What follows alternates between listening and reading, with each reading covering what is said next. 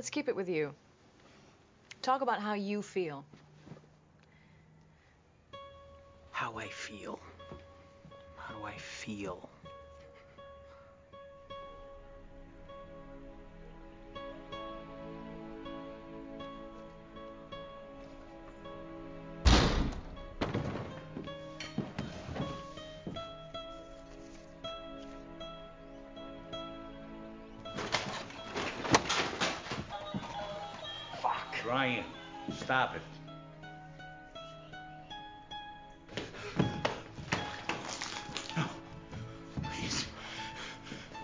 Hurt you. You sit there with a mass murderer. A mass murderer. Your heart rate is jacked. Your hand? Steady. That's one thing I figured out about myself in prison. My hand does not shake. Ever.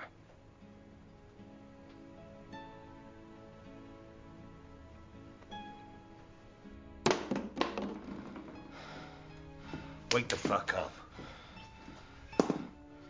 Joe, you broke happens to work undercover for the Boston Police Department. I'm going fucking nuts, man. I can't be someone else every fucking day. It's been a year of this. I've had enough of this shit. Calm down, all right? Most of the people in the world do it every day. What's the big deal? Well, I'm not them, all right? I'm not fucking them, okay? Exactly. You're nobody. You signed the papers, remember? Now, we're the only two people on the face of this earth that even know you're a cop. How about we just erase your file? Huh? How about that? How about we erase your file and then bang, you're just another soldier for Costello, open to arrest for I don't know how many felonies, huh? What do you say we do that, Captain? I'm gonna fucking kill you, huh? I'm gonna fucking kill you. That was a joke. Come on. It wasn't a joke. Just because you play a tough guy doesn't mean you are when you lace curtain Irish fucking pussy. Hey, hey, stop it! Break it up! Stop it! Fuck you, motherfucker! God damn it! Stop it! That's an order! You can't stay here to be with her. I'm not. Saito's dead by now. That means he's down here somewhere. That means I have to find him. I can't stay with her anymore because she doesn't exist. I'm the only thing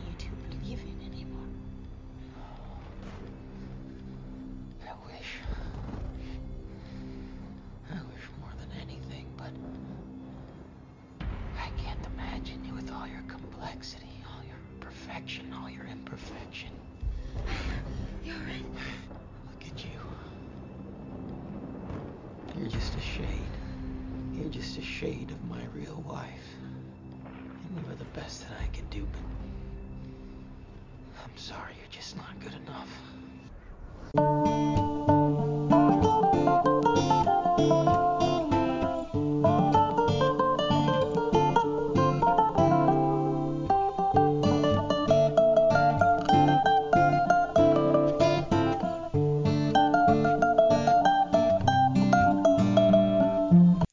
Everybody, welcome back. I've had a little bout of illness, caused a little bit of a delay, but uh, I hope you enjoy what I put together here. I wanted to have a couple of bullet points on last episode before I get into today's topic. First of all, the whole non-demic story is falling apart at the seams. I've heard people predicting this. Problem is, a lot of the measures are staying in place and people are going along with it. so we'll we'll talk about that. I heard some good news. There's an Ohio case. There's cases all over the USA. I've heard a few of them where local sheriffs are arresting governors for for uh, violating their oaths of office. So that's just fantastic. There's one in Ohio that um, Bobby Kennedy is involved with. So that was just a pipe dream of mine in my last episode that I was hoping that somebody would get on that and the Americans are way ahead of me. So that's fantastic. I don't know what the mechanism is in the parliamentary system. This should be happening in Canada and the UK big time. It, it, the mechanism's got to be there. I just don't know what what uh, the language is around it. There was one news story. A father. I think this is just a really good example of of uh, what really the scope of this solo cast today. There was a father who refused to do the measures, but he wanted to see his son's football game. So he decided that he would quietly sit in the outside of the stadium. He was in the outfield, outside of the stadium.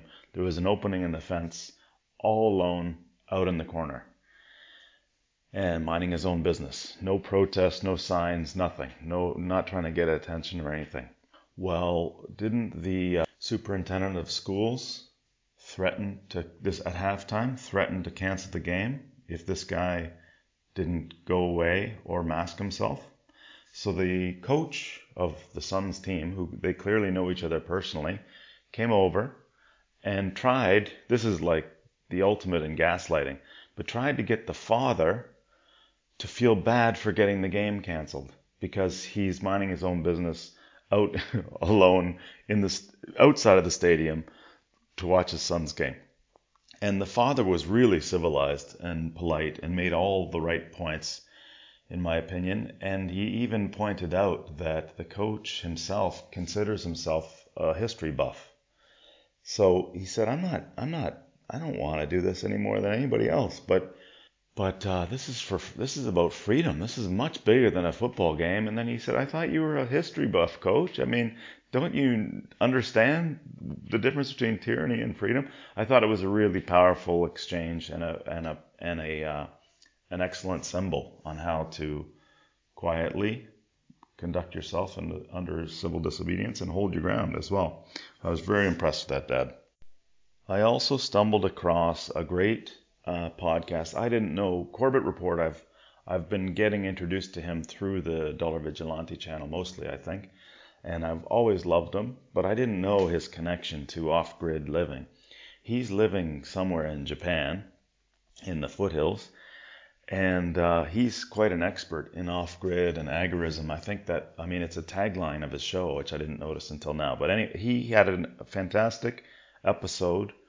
Uh, somebody asked him the sustainability of living off grid. They said something like, well, you know, so what? I get a few friends, we go, we get some property, we go live off grid, and then six months later, my tractor breaks. I have to call John Deere. Uh, I have to pay, you know, by fiat currency. And basically, you get sucked back into the grid, you know, because you some of the essentials of life require that you're connected to the grid. And so there was a really excellent discussion on everything that was brought up in that in that uh, reasonable question. And so I shared the link on the podcast page, and there's a whole community of people called agorists, or it's agorism. And there's a Polish guy that did a TED talk. That link is there as well. That came up with this very same conundrum. He graduated. Oh yeah, it was it was engineering, but he he graduated he was doing the same thing. He was as a as a hobby. He was he had a hobby farm. Tractor broke, and he came to the very same conclusion. So this uh, Polish man came up with this concept of uh, open source machines, and so they and and established a community around it.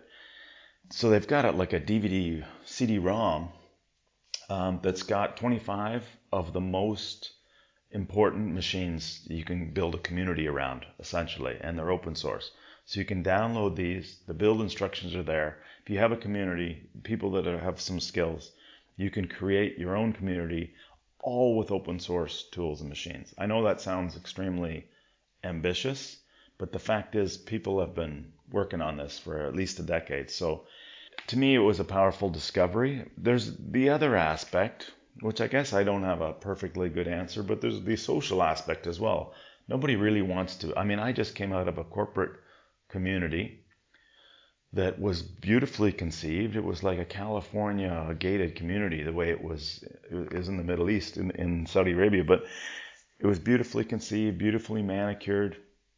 Now, it, you'll never get a bigger community than that. Now, imagine if that if that community had declared itself the off-grid community socially, you still feel disconnected from the world, right? You just want freedom of movement. You want to be able to get on a plane. You want to go see your aunt Millie when she's sick. You you want to you, you don't want to close yourself in behind the gate.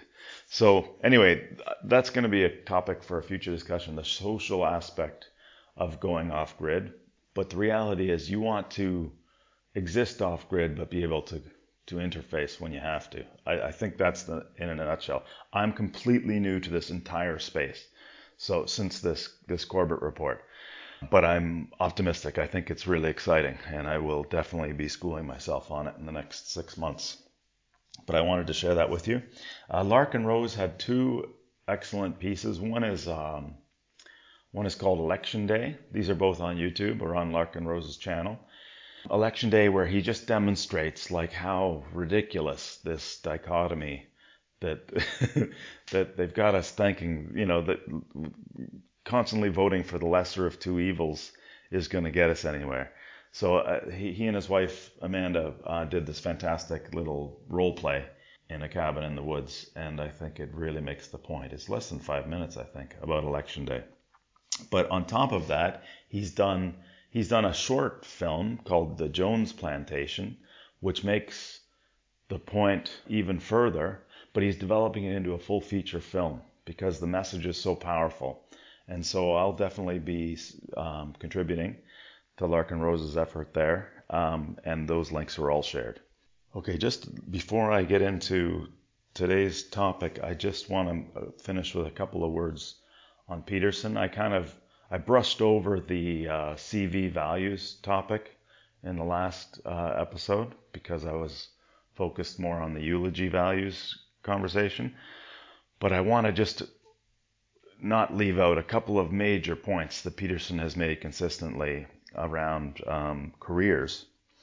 And uh, just this is like a footnote to the last episode. But he regularly made the point that, you know, people want to put career first. first of all he makes the point of like putting career ahead of family if you do that for too long you really uh, you're in trouble in your later years because family is really what sustains you eventually the other point he's constantly making, because his students would have been all in their uh, late teens or early 20s, and he's constantly making the point that, you know, career is a bit of a fiction. Career makes you think like you've got some sort of control over over your journey. I mean, career is something that you've got when you look back and you connect all the dots and you've got sort of a coherent narrative of what you've done with these opportunities. But really, when you're heading out in your life, there you you all the best you can hope for is a series of great opportunities that you make the most of. And he's constantly making that point that that career is a is a fictional entity. I think we had this uh, we covered this topic in the earliest podcasts. But the other point I don't want to leave out about Peterson and following your passion and these things, I think he would consider his life's work before he got into the biblical series and before he got into the gender pronouns. I think he would consider his life's work his work on maps of meaning. His book, Maps of Meaning, it took him 10 years to write or something. It's very, very dense. And that's really what brought him into the biblical series as well. But he was trying to identify, once you discover that, that life is rife with suffering, you know, how do you go on almost? and I'm not going to even come close to summarizing, but I just want to make a few of his points, and this is why he gets into chaos and order. But he one of the one of his points is that the sense of meaning that you get when you're lost in a task that that that you, you've got the right combination of like one foot in the known and one foot in the unknown, and it's taking you somewhere that is meaningful to you. That sense of meaning uh, he's uh, he's said a number of times is the most real thing. That's a that's a that's a sense that we have we that we don't talk about very much, but we know it when we when we experience it. You lose all sense of time. You lose all sense of drudgery. It's you're just effortlessly executing a task, and uh, you're nicely on that balance between chaos and order. And really, that I think he he was trying to make that case in the maps of meaning. Um, and he's consistently done it since then in his talks. He makes the point, I think it's, I think it's a Jungian quote. Uh, he who has a why can bear any how. So that's, that's kind of his fundamental point around overcoming the suffering of life. When you, when you take on enough responsibility that getting up in the morning and tackling that next task is is meaningful enough to sustain you. So I didn't want to leave out those kind of points that he's got around that body of work without I mean I was just did a little bit of an injustice because I, I glossed over that in terms of his his contribution to that space. And I've now I've tacked on a really nice piece from Michael Jones. It's an unbelievable summary of our times. It's powerful to me, but it ends on an ominous tone, and I want to make sure that I tell you what that's about in case you find it disturbing. But he's making the point that we've been down this road before, that we've in different pockets of the world, people have woken up to controllers keeping them down and handled it in different ways. The Catholic the Catholics had a teaching on this exact topic in the late 1800s. He, he explains all the history and all the uh, milestones in his talk at the end here. But what he's saying at the very end is if we don't handle it in a constructive fashion, that means the uh, Jewish community managing themselves, as well as the Christian community handling the situation constructively. Once the awareness gets down to the people that have been suffering the most, I mean, all bets are off of how they're going to handle the situation. once you once you become aware of the the mechanisms that have been used to keep the working people down and in a state of constant drudgery. And now we're getting to the health. I mean, people with their friends and relatives passing away and things they're doing and vaccines, children, and I mean, you name it. You know, there's the there's there will be outrage when the awareness gets to a certain point. So he's saying, let's not let it get to the pitchforks and torches. that's what he's saying at the at the end, in my opinion. That's the point he's making, but you you can come to your own judgment. Okay, now the opening pieces. I really struggled to try and find the right clips for what I wanted to try and say. So I'll just describe what I wanted to try and say with those opening clips, and you can judge for yourself if if uh, you think it worked or not. it was visual in the movie The Island. So those opening clips, that was De- The Departed with Leo DiCaprio and Mark Wahlberg, and it was Inception with Leo DiCaprio. But the in The Island, they handled what I was the point I was trying to make uh, visually, and that was they've got this futuristic, uh, idyllic, manicured, sterilized environment is the product of some mad scientist's mind. And even in the in the island clip that I have used in the past, they I mean, you know, they've they've taken care of every whim so that the people inside the system can't think of what to complain about. They just know there's something not quite right, right? That's really what I want to try and explore. And that is that this encroaching nanny state that we keep inviting the nanny state into our lives on every little issue, now it's every little issue, is coming from this fear of freedom that's really, really hard to explain and describe. And it's really hard when you're talking to somebody that's deeply, deeply, deeply inside what I would call the matrix, which is like you've got the death contract of the mortgage and you've got the corporate job to pay the bills and you're like trying to squeeze a life in you know um, you're sharing the kids with your ex-wife and you're trying to squeeze life in on like saturday afternoons and tuesday night hockey or whatever it's really really difficult to explain what freedom is because because somebody with that life their uh, imagination of freedom is you get to pay all the bills you get to relax maybe get some reward on the job and uh, you know someday your retirement comes in and you can retire somewhere quasi comfortable and uh, everybody thinks you're a decent guy. You know that's that's so when you're trying to talk to someone like that and explain that you're you're trapped inside a death grip inside a matrix and you don't even know. You're not even aware. I mean you talk about freedom they're just like they can't even comprehend they can't even imagine. So in the island, the visually the way they showed it to me was they're like flashing back and forth to this futuristic, idyllic, sterilized environment, and then the the the two uh, Ewan McGregor and Scarlett Johansson break out, and they catch up with Steve Buscemi at his neighborhood bar, and then they go back to Steve Buscemi's apartment with his girlfriend. And those are all kind of, it's out in the desert, it's dodgy, it's no frills, like chips and sawdust kind of a bar, rough people. And then the apartment is completely modest, the girlfriend is completely modest. Everything is just mundane, but there's something about it that's so much more alive than the sterilized environment they came from. They love it. You know, I, to me, when they when the girlfriend serves them a Coke, you can almost taste the Coke. Like it just everything is alive outside outside of the outside of the bubble. You know, when they go back, and I guess this is the Plato's cave. This is the the story behind the Plato's cave. When they go back and they try and explain to their people that are still trapped in the sterilized environment, they don't even know what they're talking about. They just think they've lost their mind and they would like to eliminate them at first. At least that's what happened in the Logan's Run.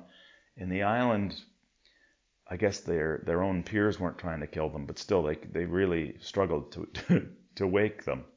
And so the best example I can give from my own personal life of experience, and that when you've experienced it the first few times, you you don't really know why. It's just you you can just sort of sensually explain that there's something happening until you until you do it enough, I guess. But if you've got your corporate job and you're in your comfortable uh, temperature controlled life and you've got the routine happening and everybody's happy that you're in your you're you're the square peg in the square hole and you're just in your place in the matrix and everybody kind of knows what they're going to get when they think of you um, and then somehow you're luck you're lucky or uh, or you may take a break. You either get sent on a business trip for a month to a third world, or maybe you take a gap uh, to the third world.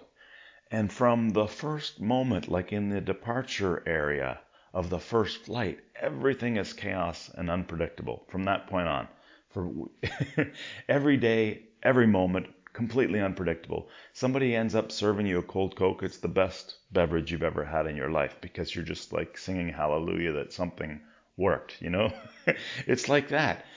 So the point is, slow, and it happens so slowly you can't even tell. But we sterilize our own environment. We willingly, step by step, try and eliminate these little unknowns, these little chaotic, random moments. Uh, you can really, really experience this when you go from San Diego over to Mexico and the Tijuana border. You on one side, you've got these guys that are sweating it out, selling all kinds of trinkets at the border. It's 50 degrees heat, and they're unbelievably happy to be doing their hustle, and they're and they're they're very very alive.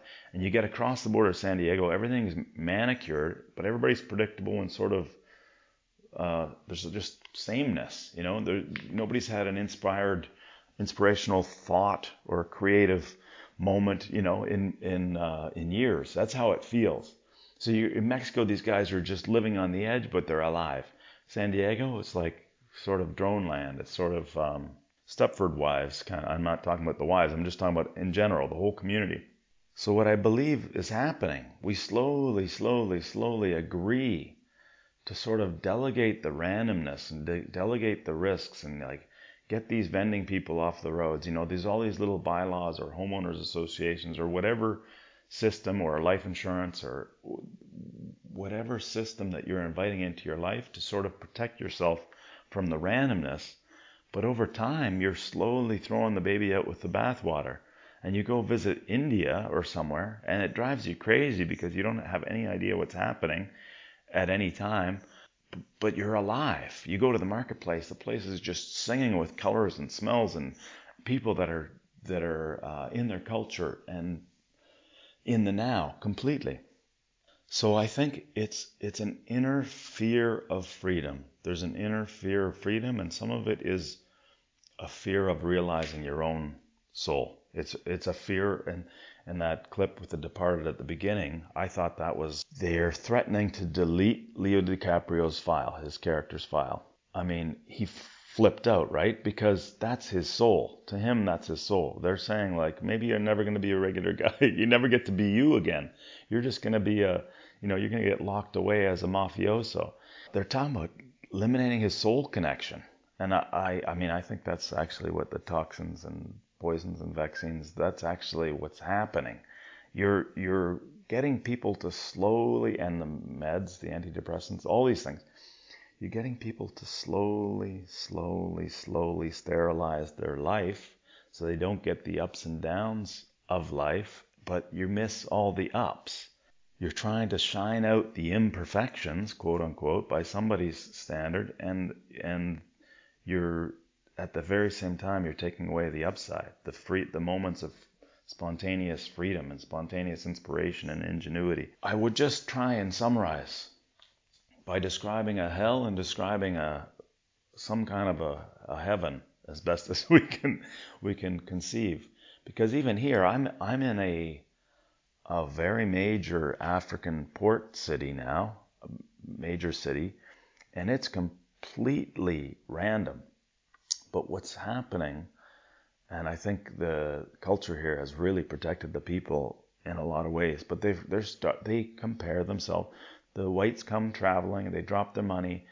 The the Africans, this community, they've got everything. They've got sunshine, beach, uh, natural produce. They can go out and do their own hustle their understandable focus on feeding the kids turns into a, a kind of an envy culture where they're constantly able to manufacture discontent because they don't have as much as the next guy. Meanwhile, you know, in the world of abundance, it's it, they they're just overflowing with abundance.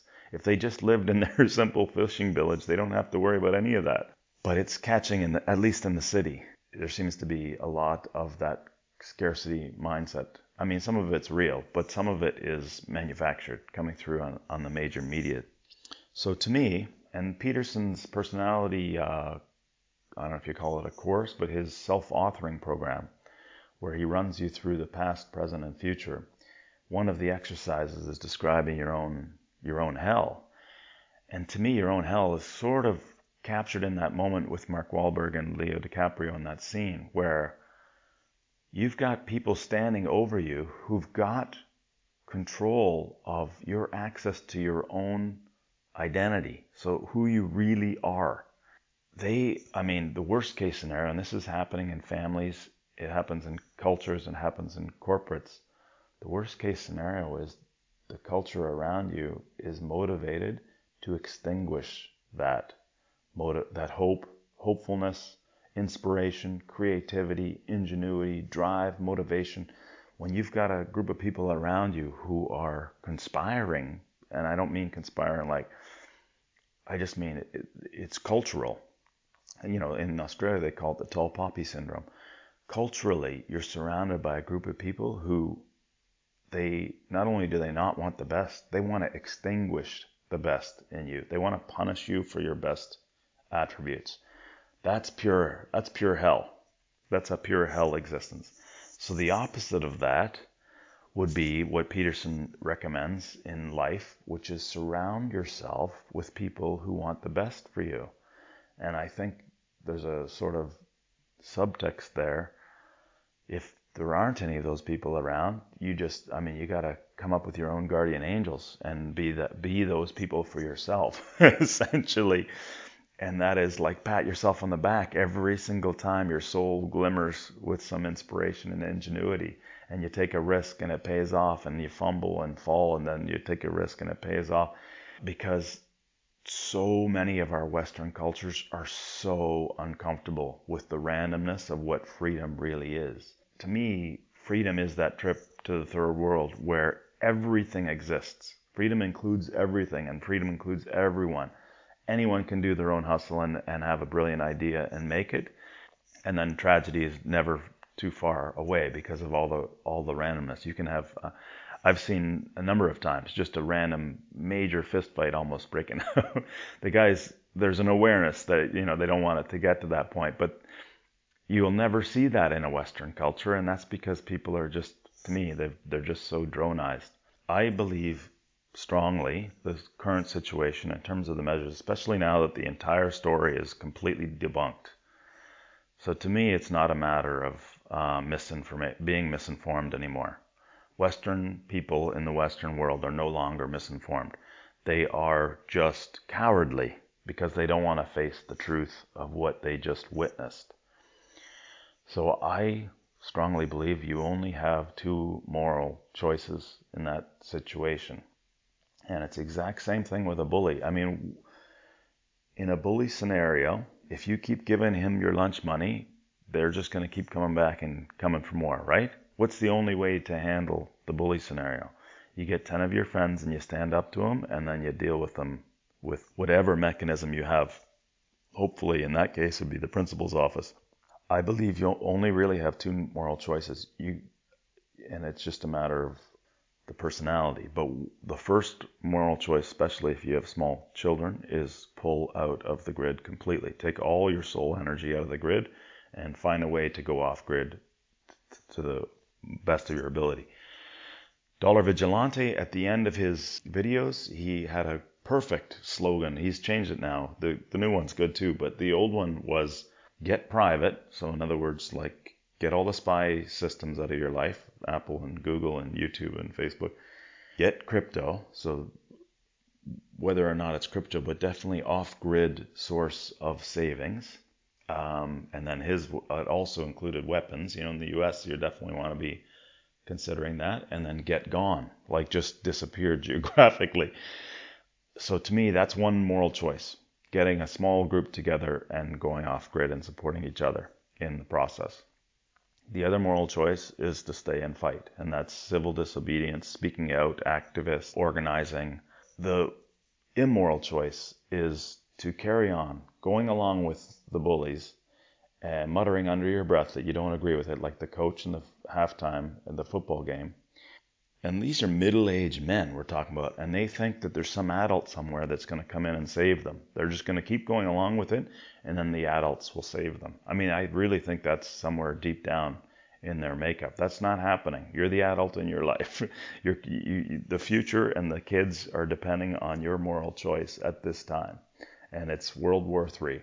So you decide how you want to conduct yourself. But I believe those are the two moral choices and they're both a version of pulling your soul energy out of the grid in both cases. But if you keep feeding the grid and going along with it, doesn't matter what you say under your breath, it's meaningless. It's completely meaningless if it's not lined up with pulling your energy out of it in every way you can and helping others any way you can, in my humble opinion. So that's it. I didn't mean it to sound too heavy, but or, uh, the, the, Michael Jones piece, I want to leave lots of time for that and energy, and please enjoy. And we'll be back in a couple of weeks. Enjoy.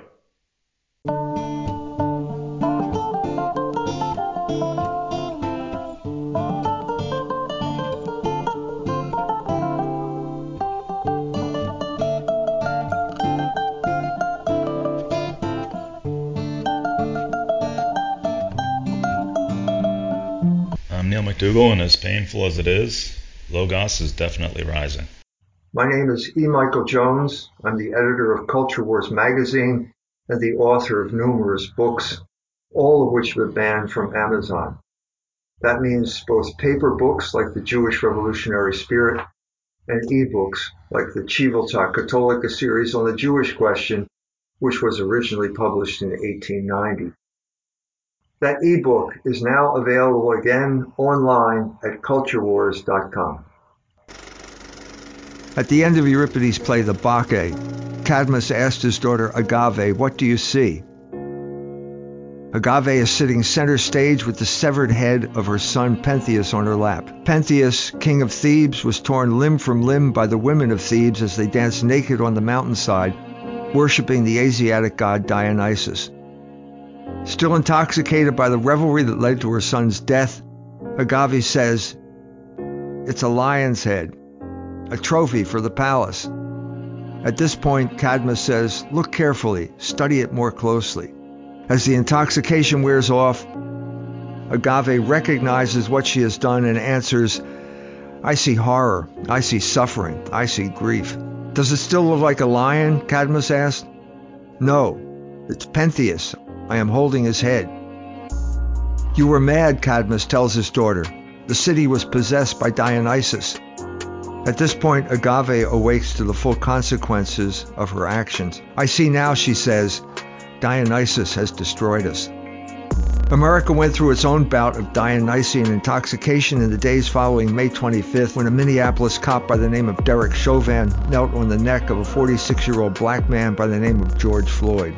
Floyd died of a fentanyl overdose, but the media blamed his death on Chauvin. Corrupted by 66 years of bad education, America's black lumpen proletariat erupted in an orgy of rioting that brought the rule of law to an end in many of America's large cities. The rioting was based on an incident, and the incident was captured in an image. What did Americans see when they saw Officer Chauvin kneeling on George Floyd's neck? They saw racism. Palestinians who watched the same video, however, saw something else. They recognized the knee hold that Officer Chauvin inflicted on Floyd as the same technique which Israeli police routinely used on Palestinians. Missing from the mainstream account of Floyd's death was any mention of the role which Anti Defamation League played in weaponizing the Minneapolis Police Department. The ADL has been pressuring police departments across the country for years to train with Israeli instructors to learn submission techniques like the knee on the throat hold. But more importantly, the policemen who are subjected to the Israelification of local police forces learn more than techniques. They learn attitudes. And the main attitude they learn is that they should treat their fellow citizens, the people who fund their local police departments with their tax money, in the same way that Israelis treat Palestinians. If the image of Officer Chauvin kneeling on the neck of a black man symbolized white racism, then the image of George Floyd symbolized the black man as victim of that racism and Black Lives Matter as his champion. But here, appearances are deceiving as well because Jews are behind this side of the equation as well. During the time leading up to the riots in Ferguson, Missouri, George Soros gave Black Lives Matter $33 million. The ADL is involved on this side of the conflict as well. With Israel's annexation of the West Bank looming, the ADL is concerned that the backlash that the annexation is sure to cause might spread to its proxy warriors in Black Lives Matter, as in fact did happen in England. The Stakeholders Analysis Memo, which was issued by the ADL's Government Relations, Advocacy, and Community Engagement Department and marked as a draft, warns that the group will need to find a way to defend Israel from criticism without alienating other civil rights organizations, elected officials of color, and Black Lives Matter activists and supporters. The memo suggests that the group hopes to avoid appearing openly hostile to public criticism of annexation while it works to block legislation that harshly censures Israel or leads to material consequences such as conditioning United States military support. The ADL was not the only Jewish organization supporting Black Lives Matter. According to a report in the Jewish Telegraph Agency, more than 400 Jewish organizations and synagogues in the United States have signed on to a letter that asserts unequivocally Black Lives Matter. Those groups represented a broad spectrum of religious, political, gender, and racial identities. The list of signatories from small congregations to major Jewish organizations represents millions of Jewish people in the United States, the organizers, according to the statement. What name do we give to this involvement? In America, it was called the Black Jewish Alliance. For the 70 years following the lynching of Leo Frank, Jewish organizations like the Anti Defamation League, or ADL, and the National Association for the Advancement of Colored People, or NAACP, tried to foment race war in the United States. Permit me to say something about Leo Frank, the only Jew ever lynched in the United States. Frank was the president of a pencil company in Atlanta, Georgia, who was found guilty of raping and then murdering Mary Phagan, a 13 year old employee. Because of his act, Leo Frank was condemned to death. At this point, the American Jewish community tried to save him in spite of his reputation as a sexual pervert. And after dragging a number of prominent citizens into the case, they succeeded in getting his sentence commuted in a way that was so scandalous that the citizens of Marietta, Mary's hometown, took the law into their own hands and captured and then lynched Leo Frank. This incident helped launch the ADL as a national organization. In 1986, Frank received a posthumous pardon from Ronald Reagan. The culmination of this campaign, launched by the Black Jewish Alliance, came in the 1960s with the creation of the Civil Rights Movement. But the Jewish revolutionary spirit goes back farther than that. It goes back to the foot of the cross, when the Jewish high priest Annas and Caiaphas told Jesus that they would accept him as their Messiah if he came down from the cross and created the earthly kingdom they wanted. He didn't do that, and the Jews chose Barabbas instead. By rejecting Christ as their Messiah, the Jews rejected the Logos incarnate. And when they rejected the Logos, they rejected the order God created for this universe. And when they rejected that, they became revolutionaries, which is what they are today in places like St. Louis. St. Louis, Missouri was founded in 1764 by two French fur traders, Pierre Laclede and Auguste Chouteau, and named after King Louis IX of France.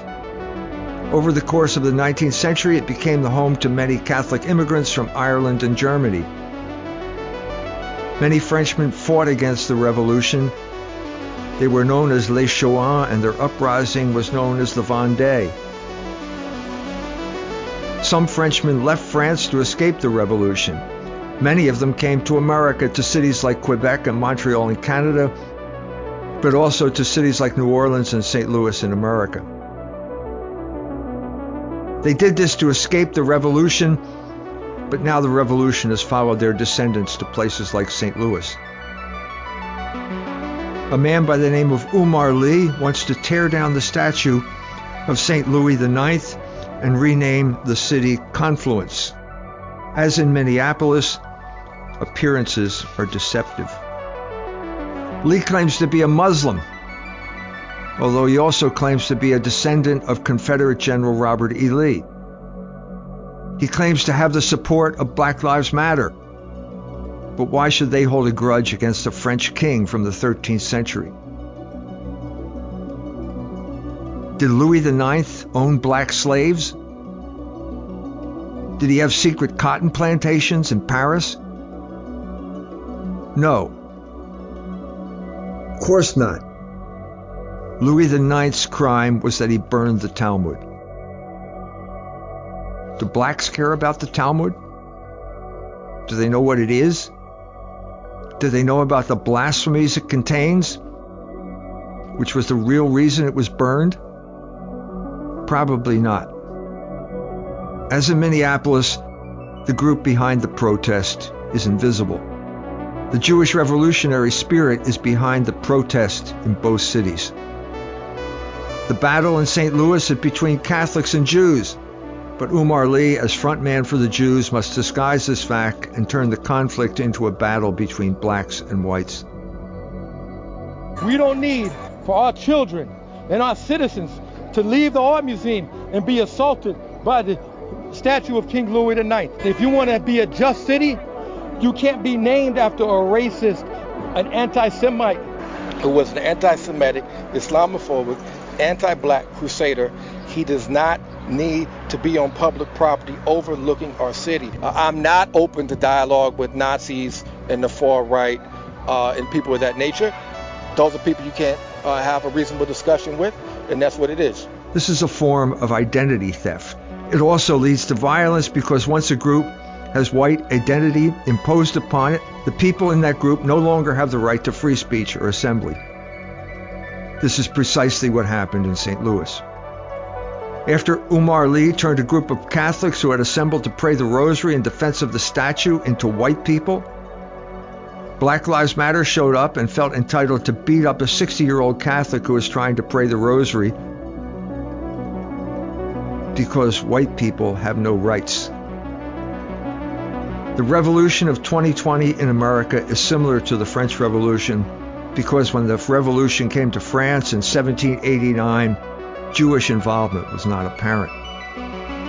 Abbe Augustin Barruel suppressed the Simonini letter which proved Jewish involvement when he wrote his memoirs illustrating the history of Jacobinism. And he exonerated the Whigs who used their weaponized Masonic lodge to bring down the Bourbon monarchy and unleash first anarchy and then tyranny in France. Jewish involvement in the French Revolution did become apparent until Napoleon emancipated the Jews in 1806. In 1890, Civiltà Cattolica, the official magazine of the Vatican, did a three part series on the Jewish question in France, one century after the French Revolution. Their conclusion was simple but stunning. Any country which turned away from the laws created by Christian kings that the French had done in 1789 would end up being ruled by Jews. Like Civiltà Cattolica, Georg Ratzinger, the great uncle of Pope Benedict XVI, traced Jewish hegemony in finance to the French Revolution. Following Napoleon's emancipation of the Jews, Jews took over the economies of one nation after another in Europe because of their sharp business practices. What Ratzinger calls jüdisches Erwerbsleben, the Jewish practice of business life, allowed them to cheat Christian natives who had been taught to work hard, be trusting, and love their neighbor. Jewish immorality in finance, in other words, gave the Jews an unfair economic advantage in Catholic countries. According to Ratzinger, the emancipation of the Jews, whose views and concepts contradicted the laws and customs of the Christian nations, could not help but have a destructive and corrupting effect on the entire Christian society. This fact alone explains why Jews are able to accumulate riches so quickly. The example of moral corruption has a contagious effect, and that explains the corrupting effect of Jewish influence on commerce. Ratzinger claimed that it was an act of supreme foolishness when the necessary protections for the social order were lifted in the years following 1789. Once this happened, it was only a matter of time before the Jews would gain the upper hand because the business ethics they derived from their study of the Talmud taught them that cheating the Goyim was a virtue. This was particularly the case among the benevolent peoples who made up the population of Catholic nations who have been taught to work hard and trust civil authority as defending their interest. Once these people fell into the hands of the usurers, they found they could not extricate themselves from its tentacles in spite of their frugality. Because of the widespread acceptance of usury in the period following the French Revolution, just about everyone was impoverished and only the Jews got rich. Ratzinger's book appeared in 1892 shortly following the publication of Rerum Novarum, Pope Leo XIII's encyclical on the condition of the working classes, and the three part series in Civiltà Cattolica, which warned Catholics about, quote, the voracious octopus of Judaism, unquote. The anger at Jewish business practices had reached the boiling point because those involved in the lucrative professions could amass riches at the cost of others in a few short years. This is the situation we find ourselves in today. America is in the middle of a revolution. As in Russia in 1917, where the revolution succeeded, in Germany in 1919, where it was thwarted, and even in China, where the Cultural Revolution in 1966 was led by Jews like Sidney Rittenberg. A revolution is not like inviting guests to dinner. It can't be that civilized, that courteous, that gracious, that gentle. And it wasn't. It wasn't. Jews played a major role in the American Cultural Revolution of 2020. George Soros is one of those Jews. After helping to create color revolutions in virtually every country which separated from the Soviet Union, Soros is creating a colored revolution in the United States with the help of groups like Antifa, which has Jewish roots going all the way back to Germany in the 1930s, and Black Lives Matter. Soros has also taken over large segments of local government by backing candidates for offices like district attorney with money from the Open Society Foundation. Missouri Circuit Attorney Kim Gardner is one of those candidates. Gardner has crippled law enforcement in St. Louis by enforcing the law based on the color of the citizen. After one year in office, Gardner let it be known she would not prosecute marijuana crimes. In fact, in 2019, Gardner prosecuted only 1,000 of the over 7,000 cases the St. Louis Police Department submitted to her for prosecution. She then drove the governor from office and filed charges against the St. Louis Police Department under the Ku Klux Klan Act of 1865, accusing them of being a racist conspiracy. The Gardner Soros connection is one of the best examples of the revival of the Black Jewish Alliance after its demise in 1967. Gardner also threatened to press charges against the couple who defended their house with firearms after the police refused to respond to their call when a black mob broke into their gated community. The outcome of the current revolution is uncertain at this moment. One of the main reasons for pessimism is the attitude of the Catholic Church toward its own saints and its own people. Outgoing Bishop Robert Carlson has defended the statue, but his successor Mitchell Rozanski of Springfield, Massachusetts has yet to take a position on the issue. Since Rozanski is known as a proponent of Catholic Jewish dialogue and a protege of the notorious Judeophile Cardinal Keeler of Boston, Prospects for confronting the group responsible for the revolutionary vandalism in St. Louis look dim at best. We are now in a situation similar to the one which prevailed in the mid to late 1970s when one country after another fell to communism. That situation changed in the Annus Mirabilis of 1979 when the Ayatollah Khomeini led the overthrow of American materialism in Iran in February and Pope John Paul II led a similar uprising against Marxist materialism in Poland four months later.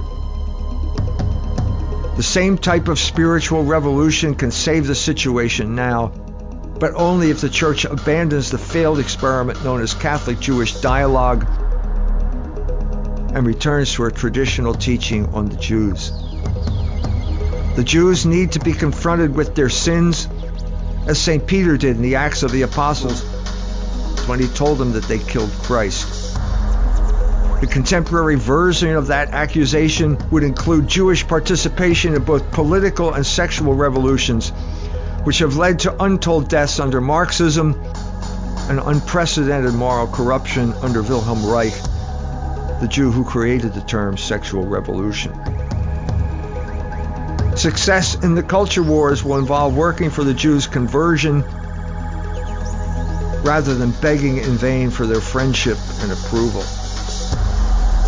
It will involve asking the Jews of St. Louis if they agree with the revolutionary program that Rabbi Susan Talve has endorsed.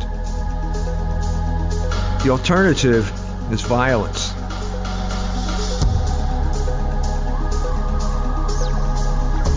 Like Civiltà's series on the Jewish question, Ratzinger ended his book with a warning of what would follow if his call for reform were not heeded. Like Civiltà's warning, Ratzinger found uncanny fulfillment less than 50 years in the future. As he put it, a reaction against the Jewification of our culture is now building momentum among the common man. That movement is hardly perceptible today, but is going to grow like an avalanche that movement would be irresistible at this very moment if it weren't lacking a leader. Just in case you didn't know, the German word for leader is Führer.